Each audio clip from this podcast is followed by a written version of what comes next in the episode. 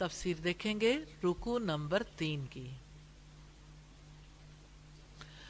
وَلَقَدْ خَلَقْنَا الْإِنسَانَ مِنْ سَلْسَالٍ مِّنْ حَمَئٍ مَسْنُونَ۔ اور ہم نے انسان کو بدبودار کیچڑ سے بجنے والی مٹی سے پیدا کیا۔ اللہ رب العزت نے انسان پر اپنے احسان کا ذکر فرمایا۔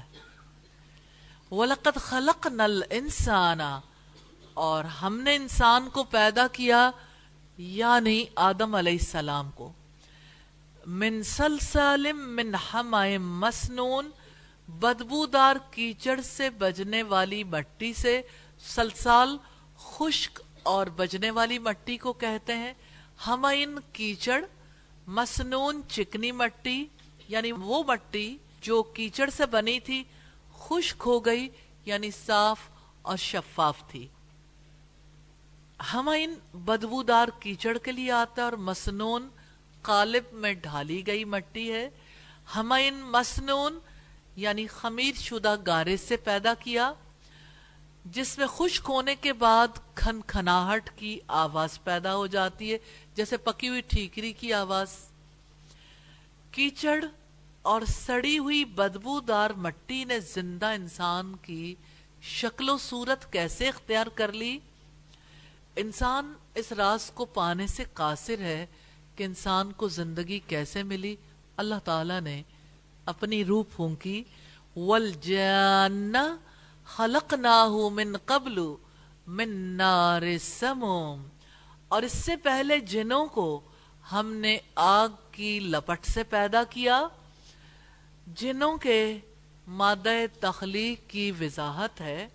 والجان خلقناہ خلق نہ من قبل۔ اور اس سے پہلے جنوں کو ہم نے پیدا کیا، الجان سے مراد جنوں کا باپ یعنی ابلیس ہے۔ انسان سے پہلے جن آگ سے پیدا کیے گئے تھے۔ جن کے بارے میں آپ جانتے ہیں، پوشیدہ مخلوق ہے عام آنکھ سے نظر نہیں آتی، اسی وجہ سے انہیں جن کہتے ہیں۔ من نار سموم آگ کی لپٹ سے سموم کے معنی ایسی شدید گرم ہوا جو شدت حرارت کی وجہ سے رگو پے میں گھس جاتی ہے۔ تو جنوں کو ایسی آگ سے پیدا کیا گیا جس میں ہوا ملی ہوئی تھی۔ یعنی ایسی گرم ہوا جو ہر چیز کو جھلسا کر رکھ دے۔ تو جنوں کی پیدائش میں غالب انصر آگ تھا۔ ابلیس اصل میں جنوں کی جنس سے تعلق رکھتا تھا، ہما وقت عبادت گزاری کی وجہ سے فرشتوں کی صفوں میں شامل ہو گیا تھا۔ سیدہ عائشہ سے روایت ہے، رسول اللہ نے فرمایا، فرشتے نور سے پیدا کیے گئے، جن آگ کے شولے سے پیدا کیے گئے، اور سیدنا آدم اس چیز یعنی مٹی سے پیدا کیے گئے، جس کا ذکر قرآن مجید میں کیا گیا ہے۔ صحیح مسلم کی سات ہزار چار سو پچانوے نمبر روایت ہے۔ وَإِذْ قَالَ رَبُّكَ لِلْمَلَائِكَةِ إِنِّي خَالِقٌ بَشَرًا من سلسال من حمائم مسنون۔ اور جب تیرے رب نے فرشتوں سے کہا کہ یقیناً میں بدبودار کیچڑ سے بجنے والی مٹی سے ایک انسان پیدا کرنے والا اللہ تعالیٰ نے فرشتوں سے سیدنا آدم علیہ السلام کی پیدائش کے متعلق فرمایا تھا۔ وَإِسْ قَالَ رَبُّكَ لِلْمَلَائِكَةِ، اور جب تیرے رب نے فرشتوں سے کہا، اللہ تعالیٰ نے اپنے رسول کو یاد کروایا ہے کہ دیکھو وہ وقت تھا جب میں نے فرشتوں سے کہا تھا، انی خالقم بشرم من سلسالم من حمائم مسنون۔ یقیناً میں بدبودار کیچڑ سے بجنے والی بٹی سے ایک انسان پیدا کرنے والا۔ مفسرین کہتے ہیں کہ لفظ سلسال کو بار بار دہرانے سے مقصود یعنی مقصود یہ ہے کہ انسان کو اس کی اصل کی یاد دہانی کروائی جاتی رہے تاکہ وہ تکبر اور سرکشی کی زندگی اختیار نہ کرے۔ فَإِذَا سَوَّيْتُهُ وَنَفَخْتُ فِيهِ مِن رُوحِي فَقَوْ لَهُ سَاجِدِينَ پھر جب میں اسے پورا بنا دوں، اپنی روح سے اس میں پھونک دوں، تو اس کے آگے سجدہ کرتے ہوئے گر جانا۔ فرشتوں کو سیدنا آدم علیہ السلام کو سجدہ کرنے کا حکم دیا گیا۔ فَإِذَا سَوَّيْتُهُ۔ پھر جب میں اسے پورا بنا دوں یعنی اس کی تخلیق پوری کر چکوں وَنَفَقْتُ فِيهِ مِن رُوحِ اور اپنی روح میں سے اس میں پھونک دوں۔ روح پھونکنے کا مقصد یہ تھا کہ اللہ تعالیٰ کی صفات کا ہلکا سا پرتاؤ انسان میں پیدا ہو جائے۔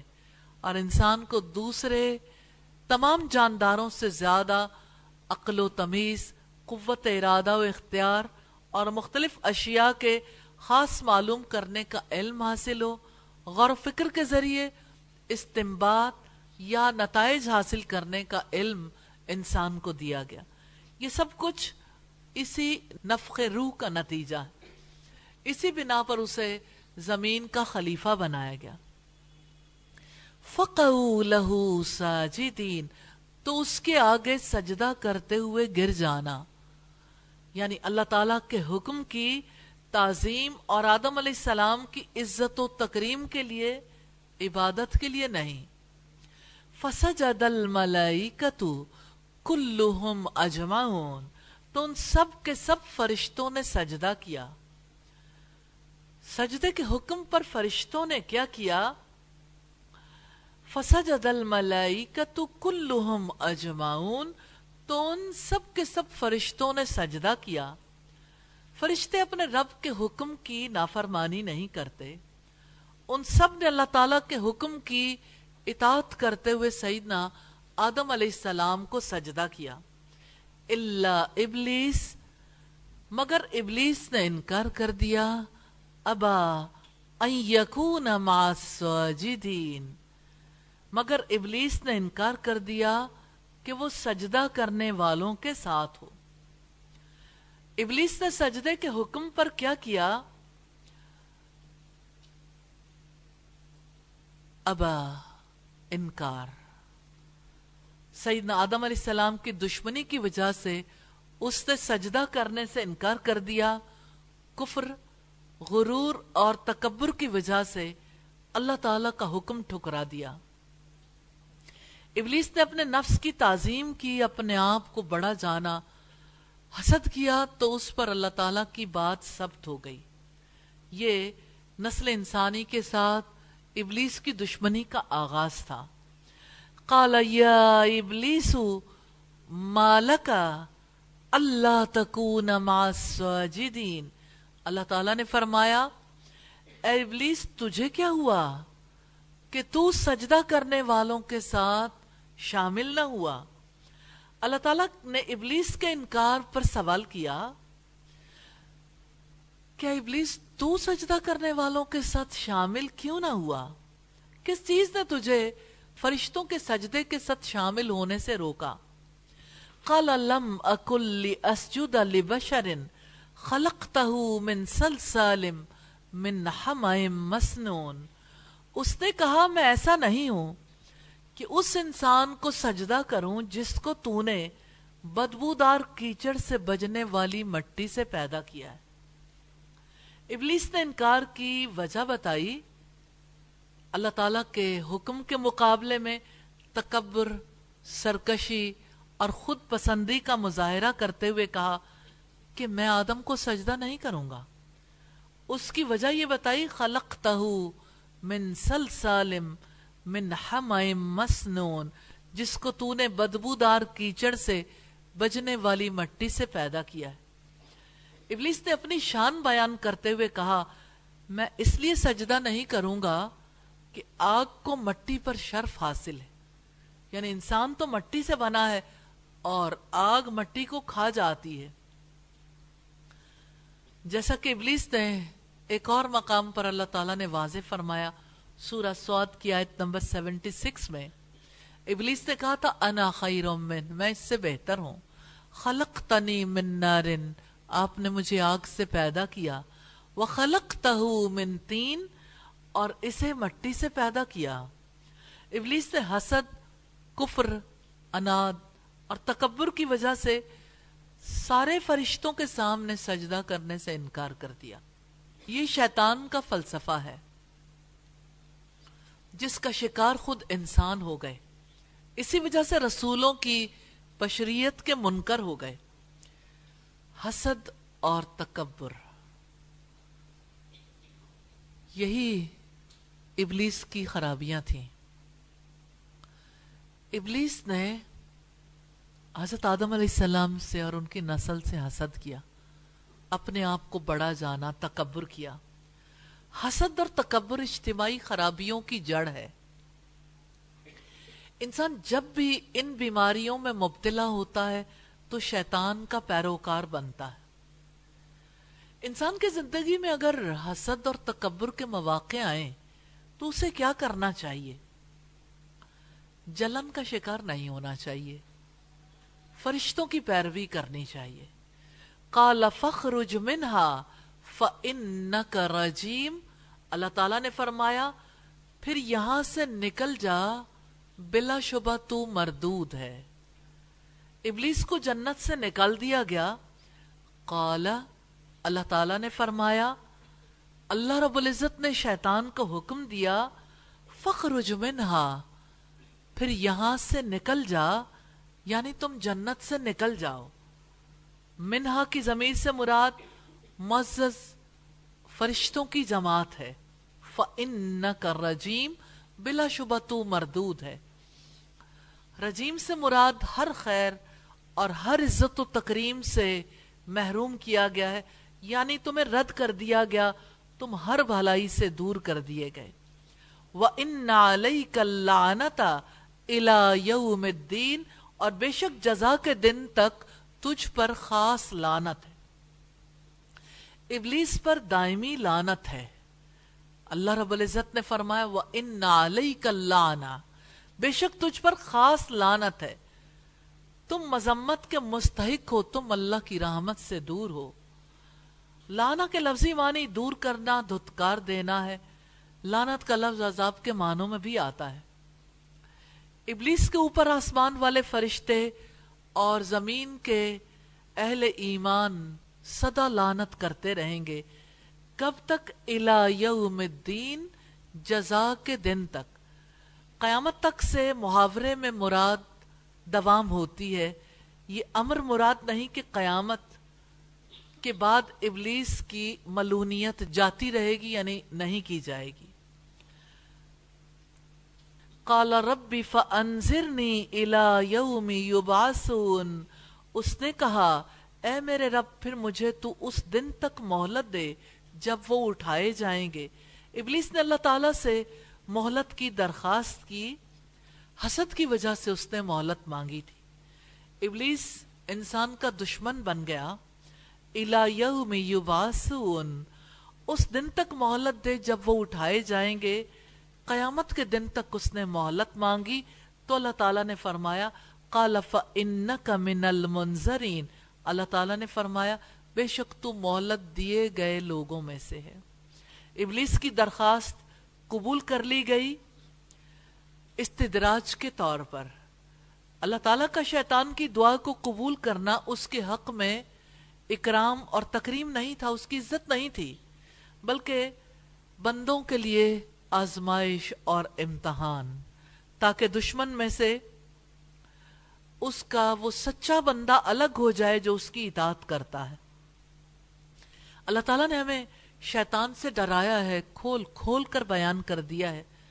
کہ اللہ تعالیٰ ہم سے کیا چاہتا ہے۔ یوم الوقت المعلوم، ایسے وقت کے دن تک جو معلوم ہے۔ ابلیس کو کب تک مہلت دی گئی؟ اس کی وضاحت ہے۔ ابن عباس نے کہا اس سے مراد نفخ اولا ہے یعنی جب پہلی بار سور پھونکا جائے گا یا وہ وقت جب ساری مخلوقات کی موت واقع ہوگی۔ یہ بھی کہا گیا کہ اس سے مراد وہ وقت ہے جس کو اللہ تعالیٰ جانتا ہے۔ ابلیس نہیں جانتا جب ابلیس کو موت آ جائے گی اور اسے دوبارہ اٹھایا جائے گا۔ کالا ربی بیما اغویتنی لَوْزَيِّنَنَّ لَهُمْ فِي الْأَرْضِ وَلَأُغْوِيَنَّهُمْ أَجْمَعِينَ اس نے کہا، اے میرے رب، اس وجہ سے کہ تو نے مجھے بہکایا ہے، میں زمین میں ضرور ان کے لیے گناہ مزین کروں گا اور میں ان سب کو ضرور بہکاؤں گا۔ ابلیس نے اولاد آدم کو گمراہ کرنے کا اعلان کیا کہ آپ نے مجھے بہکایا تو میں ان کے لیے گناہوں کو مزین کروں گا۔ ابلیس نے دل میں چھپے حسد کو کھولتے ہوئے کہا، جیسے آپ نے مجھے گمراہ کیا، اللہ تعالیٰ کو ہی الزام دے دیا۔ میں بھی آدم کے بچوں کے دلوں میں گناہوں کی محبت بہوں گا، ان کے اندر نافرمانیوں کی رغبت پیدا کروں گا۔ میں انہیں ایسی بہاریں دکھاؤں گا کہ انہیں لمحہ لمحہ گناہوں میں مزہ آئے گا۔ کیا ایسا نہیں ہے؟ میں ان کے سامنے دنیا کو ایسے مزین کروں گا اور انہیں اس طرح سے آمادہ کروں گا کہ انہیں گناہوں کے بغیر چین ہی نہیں آئے گا۔ میں ان کے کردار کو داغدار بنائے بغیر چین سے نہیں بیٹھوں گا۔ وَلَأُغْوِيَنَّهُمْ أَجْمَعِينَ اور میں ان سب کو ضرور بہکاؤں گا، انہیں سیدھے راستے سے گمراہ کر دوں گا۔ اغوا سے مراد، حق سے اللہ کے راستے سے، اس کے طریقے سے، اس کی سنتوں سے اغوا کرنا۔ سیدہ صفیہ بنت حویئی سے روایت ہے، رسول اللہ نے فرمایا، بے شک شیطان انسان میں خون کی طرح گردش کرتا۔ یہ بخاری کی تین ہزار دو سو اکاسی نمبر روایت ہے، اور تزین سے مراد شیطان کا ہتھیار ہے، اس کا اغوا کرنے کا طریقہ کار ہے۔ ابلیس باطل کی تزین کرتا ہے، سوال یہ پیدا ہوتا ہے کیسے؟ لوگوں کو گمراہ کرنے کے لیے ابلیس حق کو باطل بنا کر اور باطل کو حق بنا کر پیش کرتا۔ انسان کو باطل خوبصورت اور حق بدنما ہو کر نظر آتا ہے۔ حافظ ابن قیم فرماتے ہیں شیطان کی ایک فریب کاری یہ بھی ہے کہ وہ انسان کو مکرو فریب میں مبتلا کرنے کے لیے ہمیشہ اس کی عقل پر اپنا جادو جگاتا ہے۔ اس کی جادوگری سے صرف وہی شخص بچ سکتا ہے جسے اللہ تعالیٰ بچائے رکھے۔ انسان کے لیے جو چیز جتنی نقصان دہ ہو، شیطان اسے خوبصورت بنا کر پیش کرتا ہے۔ اسے سب سے زیادہ وہی مفید لگتی ہے۔ شیطان نے کتنے انسانوں کو بہکایا۔ کتنے لوگوں کے لیے باطل کو خوش نما بنا کر پیش کیا اور حق کو مسخ کر کے اس کی بھدی صورت دکھائی۔ کتنے پرکھنے والوں کو کھوٹے سکے کھرے لگے۔ اہل بصیرت کو کتنے فریب دیے۔ وہی تو ہے جس نے لوگوں کے دل و دماغ پر جادو کر دیا۔ کتنے لوگوں کو اللہ کے راستے سے بہکا کر مختلف راستوں پر ڈال دیا۔ گمراہی کے راستے اس نے دکھائے، تباہی کے ہر کھڈ میں گرایا۔ بتوں کی پرستش، رشتہ داروں سے قطع تعلقی، ماں بہنوں سے شادی، لڑکیوں کو زندہ درگور کرنے کو اچھا بتایا۔ کفر و فسق، اسیان اور نافرمانی کے باوجود اس نے لوگوں سے جنت کا وعدہ کیا، ان کے لیے تعظیم کی عظیم شکل میں شرک کا چور دروازہ کھول دیا۔ اللہ تعالیٰ کی صفات کو تنظیح کا نام دیا۔ امر بالمعروف اور نہیں انل منکر چھوڑنے کو لوگوں کے ساتھ خوش اخلاقی اور اس کو معیاری طرز عمل بتایا۔ اللہ تعالیٰ کے اس قول کو علیکم انفسکم تم اپنی فکر کرو پر عمل درآمد اور رسول کی سنت سے اعراض کو تقلید کے سانچے میں پیش کیا۔ اغاثت اللحفان کی روایت ہے volume one page one thirty پر۔ سیدنا آدم علیہ السلام کو بہکانے کے لیے ابلیس نے اسی ہتھ کنڈے کو استعمال کیا تھا، جس درخت کو اللہ تعالیٰ نے حرام کر دیا، اسی درخت کو کھانا آدم علیہ السلام اور حضرت حوا کی سب سے بڑی خواہش بنا دیا کہ اگر یہ پھل کھاؤ گے تو ہمیشہ کے لیے جنت میں رہو گے، فرشتے بن جاؤ گے۔ اور آدم علیہ السلام نے بات مان لی، جنت سے نکلنا پڑا۔ آج شیطان نوازوں کو دیکھیے، لوگوں کو گمراہ کرنے کے لیے کیسے ہتھ کنڈے استعمال کر رہے ہیں۔ لوگ کہتے ہیں کہ سوشلزم سے، کمیونزم سے ہی انسانیت کو نجات مل سکتی ہے۔ عورت کی آزادی کے نام پر خاتون خانہ کی بجائے سبھا کی پری بنانے پر آج کی تہذیب تلی ہوئی ہے۔ کچن کو لگاؤ تالا۔ نہ کچن میں جائے گی، نہ کچن کی فکر ہوگی، نہ فیملی اکٹھی ہو سکے گی۔ اسی طرح سے خاندان ٹوٹتے ہیں اور معاشرے ٹوٹ جاتے ہیں۔ آرٹ کے نام پر بہودہ ڈراموں کو سٹیج کرنے کی روادار ہیں، یہ تنظیمیں، تحریکیں جن میں عزت و ناموس کو پیروں تلے روندا جاتا ہے۔ اخلاقی اقدار کی دھجیاں اڑائی جاتی ہیں۔ کیسے سودی بینکوں میں روپے جمع کرانے کے پروپیگنڈے میں مصروف کیا جاتا ہے؟ مذہب کو دقیانوسیت قرار دینے والے کیسے غیروں کے ایجنٹ بنتے ہیں؟ یہ سب شیطان کے اسی ہتھ کنڈے کا تسلسل ہے۔ جیسے آدم علیہ السلام کو شیطان نے بہکایا، اسی طرح سے آج بھی برائی کی تزین کا یہ عمل جاری ہے۔ شیطان نے ہمیشہ برے اعمال کو مزین کر کے پیش کیا ہے۔ صحیح کو غلط اور غلط کو صحیح بنا کر پیش کیا ہے۔ اسی وجہ سے رب العزت نے فرمایا، قل حل نبیوکم بالاخسرین آمالا آپ کہہ دو، کیا ہم آپ کو بتائیں؟ اپنے اعمال میں سب سے زیادہ نامراد کون لوگ ہیں؟ الذین زل سعیہم فی الحیات الدنیا۔ وہ لوگ جن کی کوششیں دنیا کی زندگی میں ہی کھو گئیں۔ وَهُمْ يَحْسَبُونَ أَنَّهُمْ يُحْسِنُونَ سُنَا اور وہ یہ سمجھتے رہے کہ یقیناً وہ اچھا کام کر رہے ہیں۔ یہ سورہ القاف کی آیات ہیں ایک سو تین اور ایک سو چار۔ حافظ ابن قیم فرماتے ہیں، شیطان ہی سے اس کے گرگوں کو یہ ہنر وراثت میں ملا ہے کہ وہ حرام چیزوں کا ایسا نام رکھتے ہیں جس نام کی چیز کو انسان کا دل پسند کرتا۔ جیسے شراب کو اصل مزہ، جوئے کو آرام کی روٹی سود کو لین دین، ظالمانہ ٹیکس کو شاہی حقوق کا نام دیا گیا۔ آج سود کو انٹرسٹ، رقص و سرود، گانوں، ڈراموں اور تصویروں، مجسموں کو آرٹ بتایا جاتا ہے۔ جنو کا نام خرد رکھ دیا، خرد کا جنو جو چاہے آپ کا حسن کرشمہ ساز کرے۔ حافظ ابن قیم کہتے ہیں کہ اللہ تعالیٰ جب کوئی حکم صادر کرتا ہے تو اس کے بارے میں شیطان کی دو خواہشیں ہوتی ہیں۔ یا اس میں کمی کر دی جائے، کوتاہی کر دی جائے یا زیادتی۔ اس کی بلا سے بندہ دونوں میں سے کوئی بھی غلطی کرے۔ شیطان انسان کے دل کے پاس آتا ہے، اسے سونگتا ہے۔ آپ کے دل کو بھی تو سونگتا ہے۔ اگر اس میں پست ہمتی ہو، تن آسانی ہو، سہل پسندی ہو، تو وہ اس کے دروازے سے انسان پر حملہ کرتا ہے، اس کی حوصلہ شکنی کر کے فرائض کی انجام دہی سے روک دیتا ہے۔ اس پر تن آسانی آرام طلبی مسلط کر دیتا ہے اس کے لیے تعویل اور توجیح کا دروازہ کھول دیتا۔ ہے پھر وہ وقت آتا ہے جب انسان تمام احکامات سے آزاد ہو جاتا ہے۔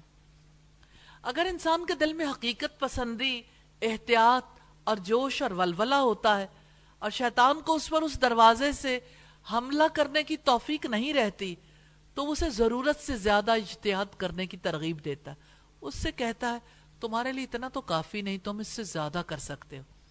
تم اس سے زیادہ عمل کرنا چاہیے۔ اگر وہ سوتے ہیں تو تمہیں سونا نہیں چاہیے۔ وہ افطار کرتے ہیں تو تمہیں افطار نہیں کرنا چاہیے۔ ان کو سستی لاحق ہوتی ہے تو تمہیں سستی لاحق نہیں ہونی چاہیے۔ اگر کوئی چہرہ وضو کے لیے تین بار دھوتا ہے، تم سات بار دھو۔ وہ نماز کے لیے وضو کرتے ہیں، تمہیں غسل کرنا چاہیے۔ اسی طرح دوسرے کاموں میں افراد اور ناجائز زیادتی کی ترغیب دیتا ہے۔ غلف، انتہا پسندی اور سرات مستقیم سے آگے بڑھا دیتا۔ ہے جیسے پہلے شخص کو سرات مستقیم تک پہنچنے نہیں دیتا، دوسری صورت میں اس سے آگے نکل جاتا ہے۔ اکثر لوگ اس فتنے کا شکار ہوئے۔ اس سے نجات کی صورت صرف اور صرف گہرے، مضبوط علم، ایمان، شیطان کی مخالفت کی طاقت اور اعتدال کی راہ اپنانے میں ہے۔ اللہ تعالیٰ سے ہم مدد چاہتے ہیں۔ یہ الوابل السیب کی روایت ہے نائنٹین نمبر پر اللہ عبادک منہم المخلصین، مگر ان میں تیرے وہ بندے جو خالص کیے ہوئے ہیں۔ کن لوگوں پر شیطان کا داؤ نہیں چلے گا؟ مخلص بندوں پر۔ جو اپنے دین اور اپنے اعمال کو اللہ تعالیٰ کے لیے خالص کریں گے، شیطان نے بھی یہ کہا کہ ان پر میرا داؤ نہیں چل سکتا۔ اخلاص ایمان اور توکل کی وجہ سے جن کو اللہ تعالیٰ چن کر خالص کر لیتا ہے۔ ابلیس کہتا ہے، ان پر میرا بس نہیں چلے گا۔ سوال یہ پیدا ہوتا ہے، مخلص بندوں پر شیطان کا زور کیوں نہیں چلتا؟ ان کی نظریں رب پر لگی ہوتی ہیں۔ شیطان کا داخلہ بند ہو جاتا ہے۔ شیطان کے وسوسے ان پر نہیں چلتے۔ سیدنا حسن بصری نے شیطان کا یہ قول نقل کیا ہے کہ میں نے امت محمد کے لیے نافرمانیوں کو، معصیتوں کو سجا سنوار کر پیش کیا تو انہوں نے استغفار کے ذریعے میری کمر توڑ دی۔ اس کے بعد میں نے ایسے گناہ آراستہ کیے جن سے وہ اللہ تعالیٰ سے استغفار نہیں کرتے۔ یہ گناہ خواہشات نفسانی ہیں۔ شیطان نے سچ کہا ہے، لوگوں کو ان امور میں یہ معلوم ہی نہیں ہوتا کہ وہ گناہ کی طرف جا رہے ہیں، پھر وہ استغفار کس لیے کریں گے؟ مستقیم اللہ تعالیٰ نے فرمایا یہ راستہ ہے جو مجھ تک سیدھا ہے۔ یعنی یہ تدال والا راستہ مجھ تک میرے معزز گھر تک پہنچاتا ہے۔ سیدھا راستہ وہی ہے جو اللہ تعالیٰ تک پہنچاتا ہے۔ یعنی تم سب نے آنا تو میرے پاس ہے۔ میں تمہیں تمہارے اعمال کا بدلہ دوں گا۔ اعمال اچھے ہوئے تو اچھا بدلہ، برے ہوئے تو برا بدلہ ہوگا۔ ان عبادی لیس لکا علیہم سلطان الا من اتباک من الغاوین بے شک میرے بندوں پر تیرے لیے کوئی غلبہ نہیں ہوگا، مگر جو گمراہوں میں سے تیرے پیچھے چلیں گے۔ شیطان کا بس اللہ تعالیٰ کے ان بندوں پر نہیں چلتا جو اہل ایمان، اہل تقوی ہوتے ہیں۔ جن کے لیے اللہ تعالیٰ نے ہدایت لکھ دی، ان تک وہ نہیں پہنچ سکتا۔ کیونکہ وہ اپنے رب کی عبادت کرتے ہیں، اس کے احکامات کو بجا لاتے ہیں۔ اللہ تعالیٰ انہیں شیطان کے طریقہ واردات سے بچا لیتے ہیں۔ اللہ منتبا کا من الغاوین مگر جو گمراہوں میں سے تیرے پیچھے چلیں گے۔ آپ کس کے پیچھے چلیں گے؟ رسولوں کے پیچھے، محمد صلی اللہ علیہ وسلم کے پیچھے۔ ازول گمراہ کو کہتے ہیں، مگر اس گمراہ کو جو حق کو جانے بغیر اس کو چھوڑ دے۔ الغاوی اس گمراہ کو کہتے ہیں جو حق کو پہچان کر اسے چھوڑ دے۔ تو جو جان بوجھ کر میری اطاعت کی بجائے تمہاری اور کافروں کی اطاعت پر راضی ہو گیا یعنی تمہاری دعوت اور وسوسے اس پر اثر انداز ہوں گے جنہوں نے شرک کیا۔ تو شیطان کی پیروی سے کیسے بچیں؟ سیدنا عبداللہ بن عمر بیان کرتے ہیں۔ سیدنا عمر بن خطاب نے جابیہ مقام پر ایک خطبہ دیا اور یوں فرمایا، رسول اللہ، ہمارے درمیان اس طرح کھڑے ہوئے جیسے میں کھڑا ہوں۔ اور فرمایا، تم میں سے جو وسط جنت کا ارادہ رکھتا ہے، آپ ارادہ رکھتے ہیں؟ اسے جماعت کو لازم پکڑنا چاہیے یعنی انفرادی زندگی نہیں گزارنی چاہیے۔ کیونکہ شیطان ایک آدمی کے ساتھ ہوتا ہے اور وہ دو آدمیوں سے دور رہتا ہے، یہ تلبیس ابلیس کی روایت ہے۔ سیدنا ابن مسعود فرماتے رسول اللہ نے اپنے دستے مبارک سے خط کھینچا، پھر اس طرح گویا ہوئے، یہ اللہ تعالیٰ کا سیدھا راستہ ہے۔ پھر آپ نے اس کے دائیں بائیں خط کھینچے۔ اور یوں فرمائے، ان راستوں میں سے کوئی راستہ بھی ایسا نہیں ہے، مگر اس پر شیطان موجود ہے جو اپنی دعوت دے رہا اس کے بعد آپ نے یہ آیت تلاوت فرمائی وہ وَأَنَّهَذَا سِرَوَاتِي مُسْتَقِيمًا فَاتَّبِعُوهُ وَلَا تَتَّبِعُوا السُّبُلَ فَتَفَرَّقَ بِكُم مَّن سَبِيلِهِ۔ اور یقیناً یہی میرا سیدھا راستہ ہے۔ اسی کی پیروی کرو اور دوسرے راستوں کی پیروی نہ کرو۔ یہ سورہ الانام کی آیت نمبر 153 ہے۔ سیدنا عبداللہ ابن مسعود نے کہا، سب سے اچھی بات کتاب اللہ ہے اور سب سے اچھا طریقہ محمد صلی اللہ علیہ وسلم کا ہے۔ اور سب سے بری نئی بات بدت پیدا کرنا ہے دین میں، اور بلا شبہ جس کا تم سے وعدہ کیا جاتا ہے، وہ آ کر رہے گی اور تم پروردگار سے بچ کر نہیں جا سکتے۔ صحیح بخاری کی سات ہزار دو سو ستہتر نمبر روایت۔ وَإِنَّ جَهَنَّمَ لَمَوِيدُهُمْ أَجْمَعِينَ اور بے شک جہنم یقیناً ان سب کے وعدے کی جگہ ہے، آخری ٹھکانہ۔ جو لوگ ابلیس کی پیروی کریں گے، ان سب کا ٹھکانہ جہنم ہے۔ رب العزت نے فرمایا، وَمَن يَكْفُرْ بِهِ مِنَ الْأَحْزَابِ فَالنَّارُ مَوِيدُهُ اور گروہوں میں سے جو اس کا انکار کرے گا، تو اس کے وعدے کی جگہ آگ ہے۔ جو جماعت قرآن کو نہ مانے، اس کے وعدے کی جگہ آگ ہے لہا سبات ابواب لکل باب منہم جزم مقسوم۔ اس کے سات دروازے ہیں۔ ہر دروازے کا ان میں سے تقسیم شدہ حصہ ہے۔ جہنم کے سات دروازے ہیں اور لوگ ہر دروازے کے لیے بٹے ہوئے ہیں۔ اسی سے وہ جہنم میں جائیں گے جو جس دروازے پر جانے کے لیے مختص ہوگا یعنی ہر دروازہ کسی نہ کسی عمل کے ساتھ مخصوص ہوگا۔ اللہ تعالیٰ مسلمانوں کو جہنم سے بچائے۔ جہنم کے سات درجے ہیں۔ پہلا جہنم، دوسرا لذا، تیسرا حتمہ چوتھا سعیر، پانچواں سقر، چھٹا جہیم، ساتواں حاویہ۔ ہر دروازہ دوسرے دروازے سے نیچے ہوگا۔ لِكُلِّ بَابٍ مِّنْهُمْ ہر دروازے کا ان میں سے یعنی ابلیس کے پیروکاروں میں سے جز و مقصوم تقسیم شدہ حصہ ہے۔ ان کے اعمال کے مطابق سیدنا ابن عمر سے روایت ہے، رسول اللہ نے فرمایا، جہنم کے سات دروازے ہیں، ان میں سے ایک دروازہ ان کے لیے ہے جو میری امت پر تلوار اٹھائیں۔ جہنم میں توحید پرست، جنہیں کچھ عرصہ بعد سفارش پر نکال لیا جائے گا۔ دوسرے درجے میں یہودی، تیسرے میں عیسائی، چوتھے میں سابی پانچویں میں مجوسی، چھٹے میں مشرق، ساتویں درجے میں منافق ہوں گے۔ یہ فتح القدیر کی روایت ہے۔ رب العزت کا فرمان ہے، ان المنافقین فی الدرک الاسفل من النار یقیناً منافق دوزخ کے سب سے نچلے طبقے میں ہوں گے۔ یہ سورہ النساء کی آیت نمبر 145 ہے۔ سیدنا ابن عباس بن عبد المطلب سے روایت ہے، انہوں نے عرض کی اللہ کے رسول ابو طالب آپ کی حفاظت کرتے تھے اور آپ کے لیے لوگوں سے ناراض ہوتے تھے، کیا یہ چیز ان کے کسی کام آئے گی؟ آپ نے ارشاد فرمایا ہاں اب وہ جہنم کے اوپر کے درجے میں ہیں۔ اگر میں ان کے لیے سفارش نہ کرتا تو وہ جہنم کے سب سے نچلے درجے میں ہوتے۔ یہ مسلم کی کتاب الایمان کی روایت ہے۔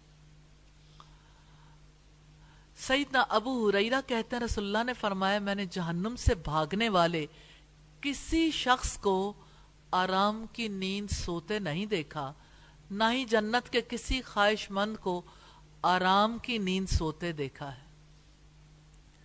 یعنی جہنم سے بھاگنے والا اور جنت کی طرف جانے والا ایک ہی ہے۔